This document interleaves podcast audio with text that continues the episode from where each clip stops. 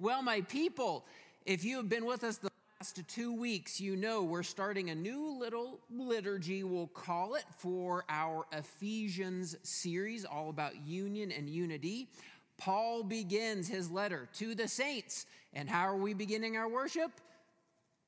To the saints, that's right. Greetings. Say hello, Saint Grace. Hello, Saint Richard. Hello, Saint Albert. Say seriously. Get comfortable with it. It's weird, it's awkward, but we need to get more comfortable and confident in our identity as saints. We're going to actually keep teasing it out. How do the saints greet each other? Anybody remember? And people are like, I came here for a sermon, not a pop quiz. Thank you, though. You're paying attention. Grace and peace. If you have, if you don't know whatever to say to anybody, just say grace and peace.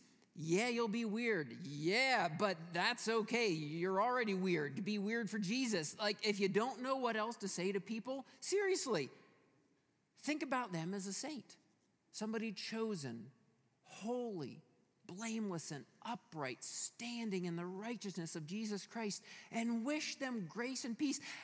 Think about how lives could be changed, how communities could be changed, how a world could be changed with that simple direction in life to see one another as saints and to wish grace and peace upon everyone. Well, that's what kicks off Ephesians. That's going to, uh, in a sense, be the trajectory for the next several weeks as we continue to go through it. Today, we're going to go deeper into it. Now, Ephesians chapter 1, verses 15 through 23.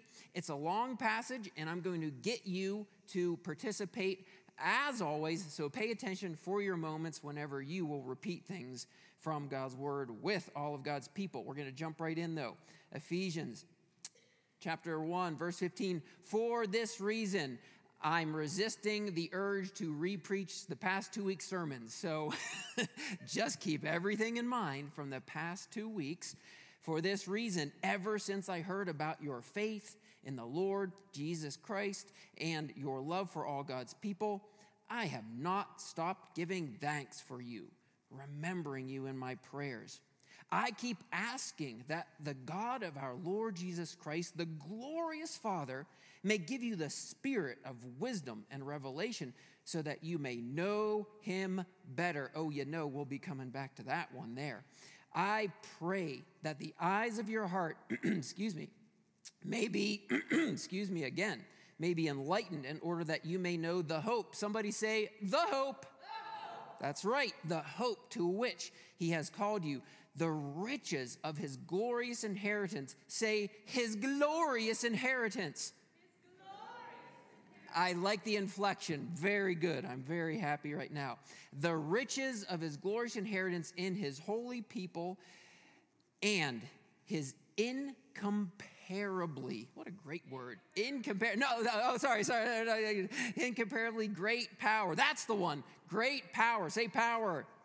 Power for us who believe. Now, the rest of this is just going to be kind of one of Paul's spontaneous, it would seem, outpourings of praise as he now thinks about the power that we have through Jesus Christ. So hold this next section together in your mind, but we're going to unpack this in today's message. That power is the same as the mighty strength he exerted when he raised Christ from the dead and seated him at the right hand in the heavenly realms, far above all rule and authority, power and dominion, and every name that is invoked, not only in the present age, but also in the one to come. And God placed all things under his feet and appointed him to be head over everything for the church, which is his body, the fullness of him who fills everything in every way. Woo! Hallelujah and amen. God's word is good. Uh, it has been said, let me ask this Are there any nuclear physicists in the room? Oh, please don't let there be any. Oh, uh, there is. I, uh, I actually gave an example um, from nuclear physics once, and a guy came up to me, and he was a nuclear physicist. So I was quite humbled. Woo, all right, because I'm not good on the science. It has been said that the 20th century was the century of the atom because we began to recognize the power held within the atomic bonds that literally hold the atoms, the molecules, the protons, the electrons, the neurons, the whatever ons. I don't know. It's been a long time. Again, I'm not a physicist. I'm, I'm a theologian, uh, arguably. And but we recognize the power there, so they began to experiment. What could happen with nuclear fission or fusion? And smart people, bright people, were quite concerned about it. Of course, they're wondering, you know, if you actually split an atom and it divided and then hit two others, could it set off a chain reaction that could instantaneously dissolve the very fabric of the universe as we know it. These were not just, you know, sort of nincompoops. These were bright people wondering about what would be unleashed. Of course, the experiments began. Um, the uh, hope or the nightmare, we know in many ways, came to fruition on August 12, 1945, dropping an atomic bomb on Hiroshima. It is said that the power of that was so great I just learned this recently in my study this week that was so great that they had 10 kilograms of uranium on that bomb, but only a pea sized portion of it was actually activated to make that atomic explosion. The power was almost inconceivable and unimaginable. While we know that in many ways we harness the power of the atom and nuclear power has driven a lot of the 20th century, in the 80s, people got really excited about cold fusion and the possibility that, and this is why I brought this up to drink it, yes, but also to say cold fusion, that if we could somehow unleash the power of the atomic energy, the molecular bonds to release them, that a city like Denver could theoretically be powered for days, weeks, months on end after years and years of experimentation. Of course, many think that it is a, uh, a pipe dream. Um, but people continue to push on to try and release the power of this atomic energy. Who here followed the CERN Hadron Collider? Anybody? Anybody? Anybody? All right, no real. Oh, you did, you nerd. I knew. I was. I was actually waiting for you to say, "Yeah." I was kind of really into that when it was happening. It has been a billion-dollar waste. I read recently. So for now, like a decade, they've been trying to get these particles to collide in the hadron, um, CERN. What is it? The uh, European Center for Nuclear Research. You know, and they they they just can't do it. But God love them, they're still trying. They're still trying to collide those particles to create another big bang to destroy the world. No, they're trying to unleash the power within. Okay, keep that all in mind. This quote has gone around for years now. It seems to captivate people's imagination, so I wanted to read it for you this morning. I'm thinking that most people here have heard it it's a woman named um, Marianne Williamson, and in one of her books, she wrote this Our deepest fear is not that we are inadequate, our deepest fear is that we are powerful beyond measure. That's what made me think of this quote that's gone around so often. Our deepest fear is that we are powerful beyond measure. Now, hear her out. Here's what she says It is our light, not our darkness, that frightens us the most we ask ourselves, who am I to be brilliant, to be gorgeous, to be talented? Actually, who are you not to be? You are a child. I, I guess I want to like preach it in preacher mode. You are a child of God. You gotta love. You are a child of God. Your playing small does not serve the world. There's nothing enlightened about shrinking so that people won't feel insecure around you. You were made to make manifest the glory of God that is within you. It's not just in some of us, it's in all of us. And when we let our light shine, we unconsciously give other people permission to do the same. As we are liberated from our own fear, our presence automatically liberates others. Is she right? Is she on to something? Yes, I know there are some people that are deeply um, insecure and fearful and plagued with shame and guilt, and where there's whole messages and sermons and good news to preach to all that. But are many of us maybe actually being held back by an unconscious sort of unwillingness to truly step into the glory of God and allow it to be manifest through our lives, to let our light shine? As she said, are we holding back the power of God. This is what Ephesians has actually been inviting us to, to step into the power of union with Jesus Christ and to make manifest that glory in our lives. And then, as he gets into, and as we will be unpacking again for several weeks, so we don't have to fully develop this idea just yet, but then that idea is when you are in union with Jesus Christ and his power and his glories at work for your life, your life then collides with others who put their life in Jesus. And it starts to divide and grow, and it grows and grows. And that's why I kind of picked that idea of that illustration. What if we, in a sense, keep dividing not in division, in discord, in disunity, but we keep growing and multiplying, colliding with others, releasing this powerful work of God through our lives, into the lives of others, into the community. Oh, friends, this is what Paul has been unpacking for us. Let's just not make this stuff up let's go back to God's word and say, well, what is God's word telling us about who we are in the power of God? We have already been told in those first 14 verses, that one glorious, long outpouring of praise, that we are children of God, right? That we have been chosen before the foundation of creation, that you were predestined to be adopted into sonship in the family of God. That God has a plan that is working out in and through your life. That you have redemption, not by a sacrifice on an altar, but by the sacrifice of Jesus Christ on the cross, and we now stand in his righteousness. We have now been sealed by the Holy Spirit, a seal marking us, guaranteeing us, a deposit invested in us, intended to grow, intended to grow and multiply and work itself out in our lives, in our ministries, in our families, in our marriages, in our parenting, in our places of work, in our neighborhoods, in our church, and all these things growing this deposit, growing up in us. This is the power that is at work in our lives, friends. And Paul has to give thanks to God for it and to pray for more of it to be worked out in our lives. That is going to be the meat here of what we're going to go into. Let me just take that step back, which I always do, to say, let's make sure we're in the Bible, understanding what it's telling us, what it's teaching us, so that we can stand on a sure foundation. Let me just say a couple points about it, but then I want to spend some time digging into the meat of what he is praying for on behalf of the Ephesians, and I want to pray for it on our behalf. He's going to pray for their hope to be growing He's praying for the inheritance to grow in them, and he's praying for power to grow in and through their lives. So, we're going to be talking about hope, we're going to be talking about inheritance, and we're going to be talking about power.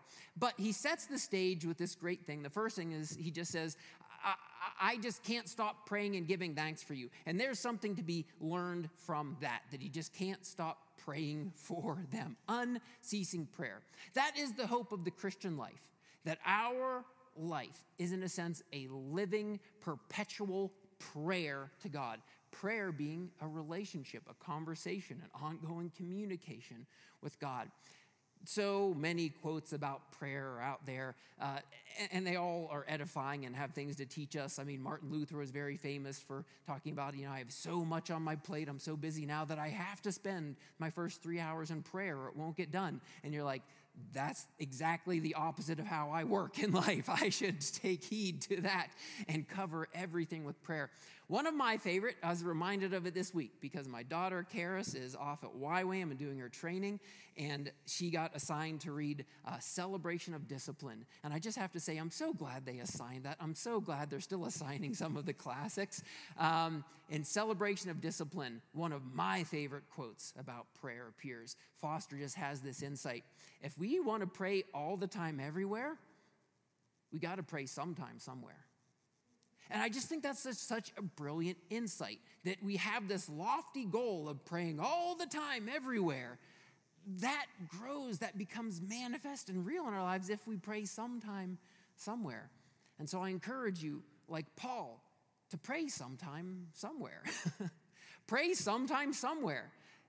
Make prayer that important. Maybe if you take nothing else from today, and today is going to be one of those sermons where I'm going to be like, three times I'll be like, take this away from this. But pray, become that people of prayer and follow your prayers. Pay attention to your prayers. Going to tell a little story. My wife, uh, she donates her body to science all the time. Um, not atomic experiments, but she is in this one, like putting eye drops in that's, that's supposed to like correct your vision. Unfortunately, she was in the placebo group, but I think they approved it. Now you can put eye drops in, and you can. It's like putting on reading glasses, except they're eye drops.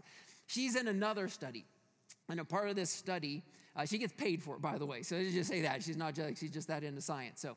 Um, and, and part of it is she has to uh, kind of keep a journal and monitor her pain. Very interesting. I think a lot of us could relate to this. At first, it was like, well, I don't feel any pain because we don't like to pay attention to pain, right? We try to ignore the pain. We try to dissolve the pain. We want to run away from the pain.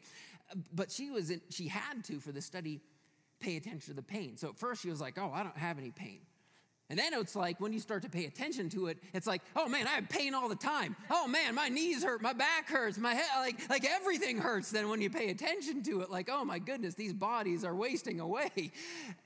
But then she got specific and she got better at being like, mm, I'm having pain here. I'm having pain in this area. I'm having pain at this time of day. She got very specific. She paid attention to the pain and what it was telling her about what her body was going through. I, I need to do some of that, I think, in my own life at my age now. But we need to pay attention to our prayers because we can direct our, our prayers. We can grow in our prayers. We can, believe it or not, get better at prayer. Do you think about prayer as something you can get better at, right? Like, like, we think sometimes we think it's like one of those things like we should just be like gifted and natural and should be no, we we can pay attention to our prayers. Paul pays attention to his prayers. And he writes about his prayers. I'm resisting the urge to get to the end of chapter three. That's the one that's going to really be about prayer. But he is telling us right now to pay attention to our prayers and make sure our prayers are perhaps characterized by gratitude more than anything else. So here's kind of the takeaway. Here's a bit of the work for us this week. Are your prayers, you know, lifting up for yourself? You know, I want this, I want that, I want anything. Are your prayers lifted up for others? Are your prayers actually curses on other people? Are your prayers asking for blessings on other people? Pay attention to your prayers and begin to train your spirit. Uh, we, we get into that when we study the Psalms. The psalmist is always directing his spirit, he's directing his heart or her heart, he's directing the inner life towards the glory of God and giving thanks and praise. So pay attention to where your prayers naturally go and then encourage them to go in the direction of giving thanks and honor and glory to God. The other thing I want to point out here is when you get to verse 17 if you like have a study bible if you're an old school note taker and you have little i, I, I say this because in seminary you get trained to like keep little notes and, and I, will you'll find little triangles all over my, my, my study notes. Anybody know why i would have a triangle? Any guesses? Any guesses the Trinity there. Um, this is like the most Trinitarian verse ever, 17. He's praying to God, the Father of our Lord Jesus Christ, for the Spirit to become to show himself to the people in, in ephesians for more wisdom and revelation like once you look for it um, and you see it you just begin to see the evidence of our triune god of grace and glory working itself out throughout all of Scripture. I'm surprised, but I certainly do encounter that the Trinity can be, uh, it, it, just seems to sometimes raise controversy or raise discussion. Uh, I'm not here to settle all those debates, except to say it does seem evident from the revelation of Scripture that God is so glorious that it is helpful to put this hanger to help us understand again. God is so big. God is so God that God is Father, the glorious Father, the Lord Jesus Christ and the power of his Spirit working in and through our lives. So just recognize that great work of God in our lives. The triune God of grace is how Paul begins his prayer and his thanks to the people. And then the last thing is that he says, and this is really the heart of it the heart of his prayer, more than anything else, what does he want for the people in Ephesus? What would he want for us? What do I want for you as your pastor? What should we want for ourselves? What should we want for all people to know about him more? No. Wait. Does it say to know about him? What does it say? To know him. Just, just pause on that for a moment with me. Oh, you want me to know him? I thought the Christian life was just information, right? I, I just study the Bible, I get more information packed in here. Nothing wrong with that. Information is great. Seminary is cool. Bible studies are wonderful. Get information. I am not a not information guy. Get information about Jesus. But Paul here is saying something so profoundly and deeply different. I know about Paul, but my people, I don't know Paul. I will know him one day, I hope and I pray, but I don't know him. I know a lot about him. I, know a lot about other figures from history. If you're a Civil War buff, you know all about that. If you're a presidential buff, you know all about those histories. Uh, you can know all about people, but this is so much different. That the audacity of his hope and his prayer for the people in Ephesus and for us is that we actually know Jesus Christ. Our faith is about a relationship with God the Father through Jesus Christ by the filling of the Holy Spirit. And as trite or as trivial as that can sound, as accustomed as we've become, I think, in the modern church to say it's not about a religion, it's about a relationship, there is deep truth in that. That we are not just working out knowledge, we are working and living into a relationship with God. And really, the answer, the end, the all in all is knowing Him. I think about old uh, kind of choruses we used to sing, and this one has been going through my head. Carlos, I should have called you and been like, Do you know that old one? Knowing you, Jesus, knowing you, you're my all, you're the. I, I, I, see, I, I'm going to embarrass myself here, but we should be filled with songs of praise and scriptures that remind us, but we need more than just, again, more information about it to be living into a relationship with God through Jesus Christ, to know him better. I'm not saying this to shame anyone. No, no, no, absolutely not. I'm not saying this to heap any guilt on anyone. Uh, but, but I have to say it. I'm compelled as the preacher. I'm compelled to ask you do you know him? Or do you just know about him? Have you been living on the edge of a relationship, going through the religious motions, or have you stepped into the abiding relationship, the mysterious union that Paul is inviting us to, to know Jesus better? Just like it takes somebody at some point, usually getting down on their knee. I'm thinking about a wedding that is coming up and the joy in that celebration. At some point in every relationship, you have to step into it and make it real and go deeper and make the covenant and make the bond. At some point in our lives, we have to make that step of faith to go into a relationship of knowing Jesus Christ better in faith, moving towards Him, opening up our lives, surrendering all. And that is what it is all about. Because then what Paul is just going to be working out now for the next couple chapters is that really the solution for everything in the life of faith and in life in general is just coming back to Jesus. You got to problem being spiritually dead? Go to Jesus. You got a problem with sin and forgiveness? Go to Jesus. You got a problem in a relationship? Go to Jesus. You got a problem needing some more hope? Go to Jesus. You got a problem needing more power? Go to Jesus. It's just going to all keep coming back to knowing Him better. So, my people, the second time I'm going to say it now, if you take nothing else away from this, Know Him. Go to Him. It's all about knowing Him better. So that's, that, that's, that's like the meat of it. That's what He's going to be all about knowing Him. But then He's going to, he, he sort of launches into praying for hope and inheritance and power. So let's just talk a little bit about the substance then of, of relationship with Jesus Christ, and it can give us hope, it gives us inheritance, and it gives us power. Because remember, we can know about hope or we can know hope in Jesus Christ. We can know about inheritance that is promised, or we can have the inheritance. We can know about power, or we can have power in knowing him. And that's what Paul then simply unpacks for the next, next couple verses for us. He says, I want you to know the hope to which you've been called. There is the world's hope, and then there is this hope that we have in and through Jesus Christ. We are hopeful creatures. Hopeful creatures all the time, right? And uh, we just need to have hope. The world's hope uh, you know, right now, students all over are hoping they get accepted into the college or university of their choice. And they're hoping they get the scholarship that will pay for it.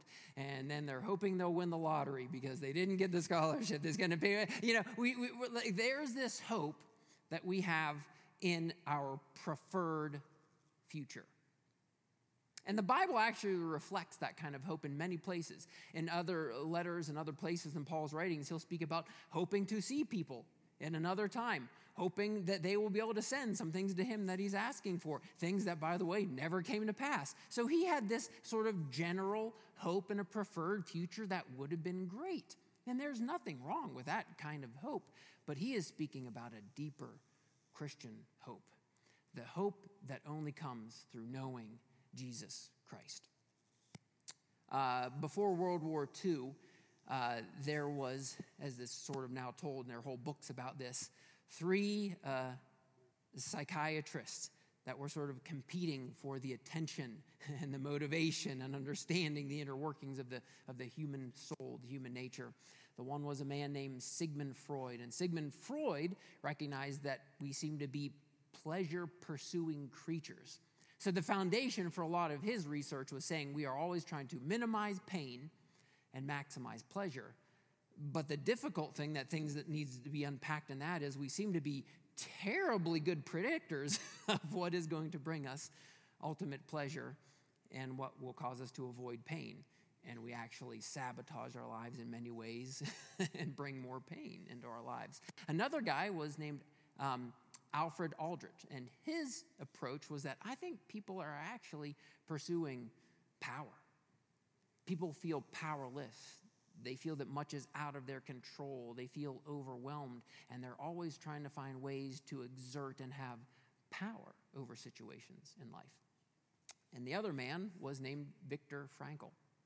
Now, when the Nazis invaded uh, Freud and um, uh, uh, Freud and, and, and Aldrich. Wait, am I saying it right now? I got a right name. Adler, sorry, Adler. Freud and Adler were already prominent and were able to escape and have freedom. Viktor Frankl was young and only starting out his career and ended up in a concentration camp. For four years, he watched people exist in a world without any pleasure and enormous pain. For four years, he watched people have all the power of autonomy over their life, over their decisions, over their choices, just stripped away from them. In the midst of that, he saw some people were able to survive, and others, in a sense, just deteriorated, crumbled under the weight of it all. He observed how it was often very surprising that some of the big people, the strong people, the tough guys, tragically, tragically, were sometimes the first to break. While some of the older people, I mean, grandparents, great grandparents, invalids even, they seemed to have something that brought them through. And so when he got out of the concentration camp, and we know this now, he began to focus on hope, or the will to hope, as he called it. That it was people's hope that brought them through, that they had the hope that they held onto of a better day, of an end to the pain, of a new tomorrow. They held on to that hope, and people that were able to hold on to hope were able to overcome the most awful, the most degrading, the most horrific holocaust of the human experiences that could be endured because they held on to the hope. And this is the hope that Jesus Christ is inviting us into. Yes, we're going to talk about some things about pleasure, and we're certainly going to talk about some things about power at the end here because he prays for that as well. But my people, it kind of starts with this hope. Hold on to the hope to which you are called in Jesus Christ. We have hope in and through Jesus Christ. Second thing he prays for our inheritance. We have an inheritance in Jesus Christ. Um,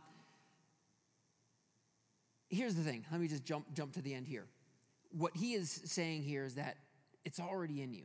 That's the hook. That's the difference, the thing about this inheritance. It's already in you. Has anybody here ever like gotten an inheritance? Like like all of a sudden like like was out there and somebody you knew or loved, they passed away.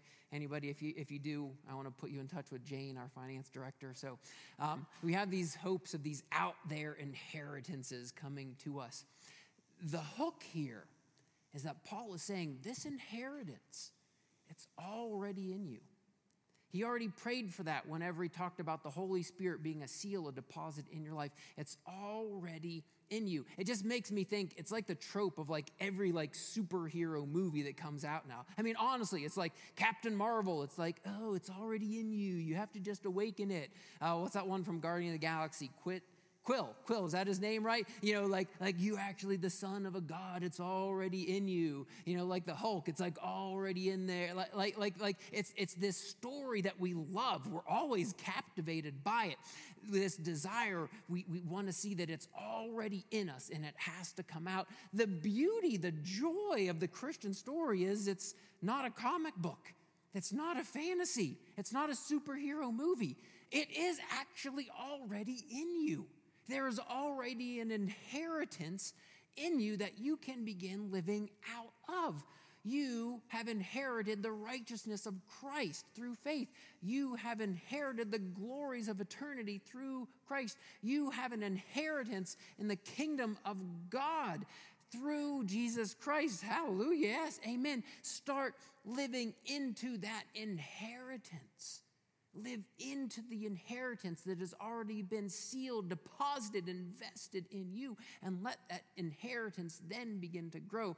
And then what does he say at the end? Then he says, And I pray that you will have power. Uh, the, I got the chance to preach on power a, a bit several weeks ago when we looked at um, uh, Wendy, Wendy's verse about a spirit of power and uh, discipline and self control. Power, love, and self control, right? Is that it? Power, love, and self control. So there's some thoughts on power from a couple weeks ago. Um, power is a dirty word in today's world. It's something to recognize, something for us to process, something for us to deal with. We have seen the abuses of power and we are repulsed by it, and we should be. We have seen the abuse of power. We have seen power corrupt. But we just have to say the hope of the Christian, the inheritance that we have, the power that is available to us it is not intended to corrupt us. This is, you know, I could have a whole like preachery moment here. Oh, it doesn't corrupt. it redeems. It does not corrupt us. It refines us. It does not corrupt us. It makes us holy. It does not corrupt us. It makes us blameless. It does not corrupt us. It makes us more into the people that we're called to be in Jesus Christ. Oh, do not let the power corrupt you, but let it begin to drive and refine what Jesus is calling you to do. And who you can be in and through him. He says this it is the same power that rose Jesus from the dead. This is something that we say often in faith. It comes out in sermons, it just kind of gets slipped in there all the time. We're always making reference to this reality that the same spirit that raised Jesus from the dead is the same spirit that is work in your life. But, friends, don't miss the magnitude and the power of that revelation for us. The same power that raised Jesus from the dead is the power, the spirit that is at work in your life. And that is what Paul then sort of just waxes on for several verses. He is always overcome and in awe of this power at work in the life of the Christian as he reflects upon the life of Jesus Christ. The God who is almighty and all powerful humbled himself to take on our human nature, but that power kept creeping back in. That power kept creeping, creeping back in. And Jesus would preach a sermon and people would get saved and that was power at work. Jesus would encounter somebody blind, and he couldn't help but bring healing upon them and give them sight. Because that power kept, in a sense, creeping back in. He'd meet somebody who was held captive, hostage by an evil spirit, and he would set him free because power kept creeping back in. He would encounter people who were hungry, and power would creep in and he'd feed multitudes. We kept seeing the power creep back in, and then finally, we see Jesus lay down all power, and he lays down his life surrenders it all on that cross, but the power then swooped back in, raised him from the dead. And Paul stands in awe ever and always of this power that rose Jesus from the dead and this power that now is at work in you. My friends, first and foremost, always remember that the power of Jesus Christ at work in you is the power to save. It is the power to save. What we need most of all, what we need more than anything else as people, as human beings, as creatures, we need to be saved. That is the fundamental question of the hour, the big issue that we're all dealing with. We all need salvation, friends, and let us always be in awe and reflect on the power of Christ to save us. We need the power to be forgiven, and we stand forgiven through the work of Jesus Christ. We need power to forgive others, and we will find that power in Jesus Christ. We need power to love other people because people are sometimes really hard to love, and you can find it in Jesus Christ. We need power. We need power to bring healing into our lives. And sometimes God works healing miracles. Sometimes we pray for something miraculous to happen, and sometimes it does. Praise God for that power. And sometimes we pray for things to get healed or things to change and it doesn't happen. You know what? He gives us the power to endure, He gives us the power to persevere. He gives us the power to say, Not my will, but yours be done. He gives us power to witness so that when we share the good news, people believe and lives are changed. He gives us power, friends. Power. So don't let power become a dirty word. Don't let power corrupt. Let the power of God, the incorruptible power of God, transform your life. Um, I wondered about where to end this message, and uh, I'm going to end it boldly. So, Carlos, you can get on up here and get ready because sometimes music makes you bolder. I don't know, music, it, it does something to the spirit, does something to the atmosphere, right? So Paul isn't writing any of this out of the blue, remember? There's a context for everything that he has just asked for and prayed for over the people in Ephesus. Remember that Paul journeyed there on his second missionary trip and he encountered the church at Ephesus. He went back then, he spent nearly three years doing ministry there. He then had this painful departure, knowing that he would never see them again. And so he's writing this letter from this jail, writing back to them. So there's a context for Paul's ministry in writing them. And this is how it began. I love Acts chapter 19. In Acts chapter 19, on that second missionary journey, Paul is heading to Ephesus. And when he gets there, he finds some believers. And he says, Whoa, wow, believers, what do you believe in? And they're like, Well, we heard from these disciples of this guy named John the Baptist, and they told us all the way that he was pointing to Jesus, so we kind of believed through him, through Jesus, and we repented and got baptized. And he said, So, he's a theologian, you know, he, he reflected upon these things. He, he said, So you got baptized in John's baptism, a baptism of forgiveness. And they said, Yeah, yeah. So he said, so you never got baptized in the Holy Spirit.